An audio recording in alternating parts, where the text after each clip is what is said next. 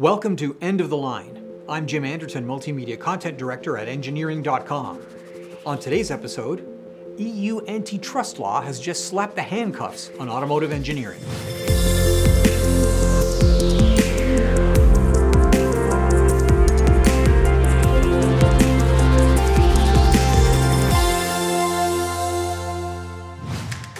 Today's episode is brought to you by Engineering.com, a globally trusted source for engineering content. Check out this and many other exclusive videos for the engineering professional found only on Engineering.com TV today. Well, it's another day, another scandal for German automakers, and this time it's not just about Volkswagen. The European Commission has levied a whopping 875 million euro fine against Daimler, BMW, and Volkswagen Group over those companies' emissions technology engineering collaboration over a five year period from 2009 to 2014. Now, the Commission alleges that the engineering collaboration included agreed limits to tankage volume for the urea solution after treatment additive needed by all modern selective catalytic reduction diesel emission systems. Now, the Commission also alleges that the companies conspired to restrict the development of technologies that could have reduced emissions to levels below EU mandated standards. So it sounds like a simple antitrust case, doesn't it? Well, it isn't. Now, this ruling may in fact be very dangerous for companies and individual engineers working on new technologies inside the automotive industry and in other sectors too. The first part of the ruling about tank volume and range limitations, well, that works against one of the most important forces needed for widespread adoption of any new technology standardization. At the turn of the last century, a lack of standardization in things like fasteners and even sockets and receptacles for domestic electrical use created a nightmare scenario for end users, who were locked into specific vendors, a little like the Apple and Android environment today. If a light bulb failed, you had to buy a specific replacement. If you bought a toaster, the plug might not fit into the wall socket. It was recognized early and globally that this lack of standardization would hobble development of sectors like household electrical appliances and the automotive industry, and as a result, standards were set and leading corporations were key drivers behind that standardization.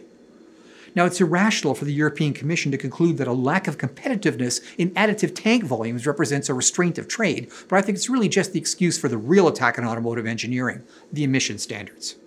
When governments regulate activities, whether it's a household fuse or an airliner's flight control system, they set a standard to which manufacturing companies engineer their products.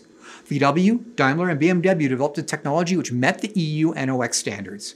But the Commission has ruled that because the automakers had the potential to develop technologies that are much cleaner than the EU standards, that they had a legal obligation to field those technologies. Now, this is regulatory creep in the extreme. It's not enough to meet a government standard, but if it's possible to exceed it, this ruling states that engineers must do so. Now, in the real world, there are costs for every gram of CO2, every part per million of NOx, CO, and unburned hydrocarbons that are remediated. No manufacturer can rationally be expected to incur costs to build products that far exceed government regulations, especially if there's no evidence that consumers are willing to pay for it. And the resulting legal chill this will have on design engineers means that creative minds that think of better ways to do things now have a choice to make. Pitch their idea with an email and paper trail and risk liability later, or keep the good ideas to themselves, perhaps whispered to colleagues over the water cooler. Engineering is a team sport, and a basic principle designing things that are better and faster is collaboration. The more the better. Now, I'm sure the European Commission meant well, but like all government agencies, they appear to be oblivious to the potential long term harm that seems to happen every time the lawyers inject themselves into the engineering process. If the EU wanted tougher diesel standards, they should have set them, not punish companies after the fact for not doing something they were not legally required to do. Government regulation frequently works the opposite the way it's intended to work. Now, this is an example, but there's a more tragic one the Boeing 737 MAX. In that case, Boeing engineered a system to accommodate an arcane FAA standard, and hundreds of people are dead as a result. The people making the rules can't know what damage they do, and there's no way to know what innovation doesn't happen because of the legal chill of regulatory agencies' indiscriminate actions. Now, common sense needs to be added to the regulatory process, and I suggest that the regulators start by actually talking to engineers. Well, that's it for this week's episode of End of the Line. To check out these podcasts as videos, visit engineering.com TV. If you like this show, consider joining engineering.com to get personalized story recommendations, follow topics you care about, and participate with the global engineering community. Thanks for tuning in.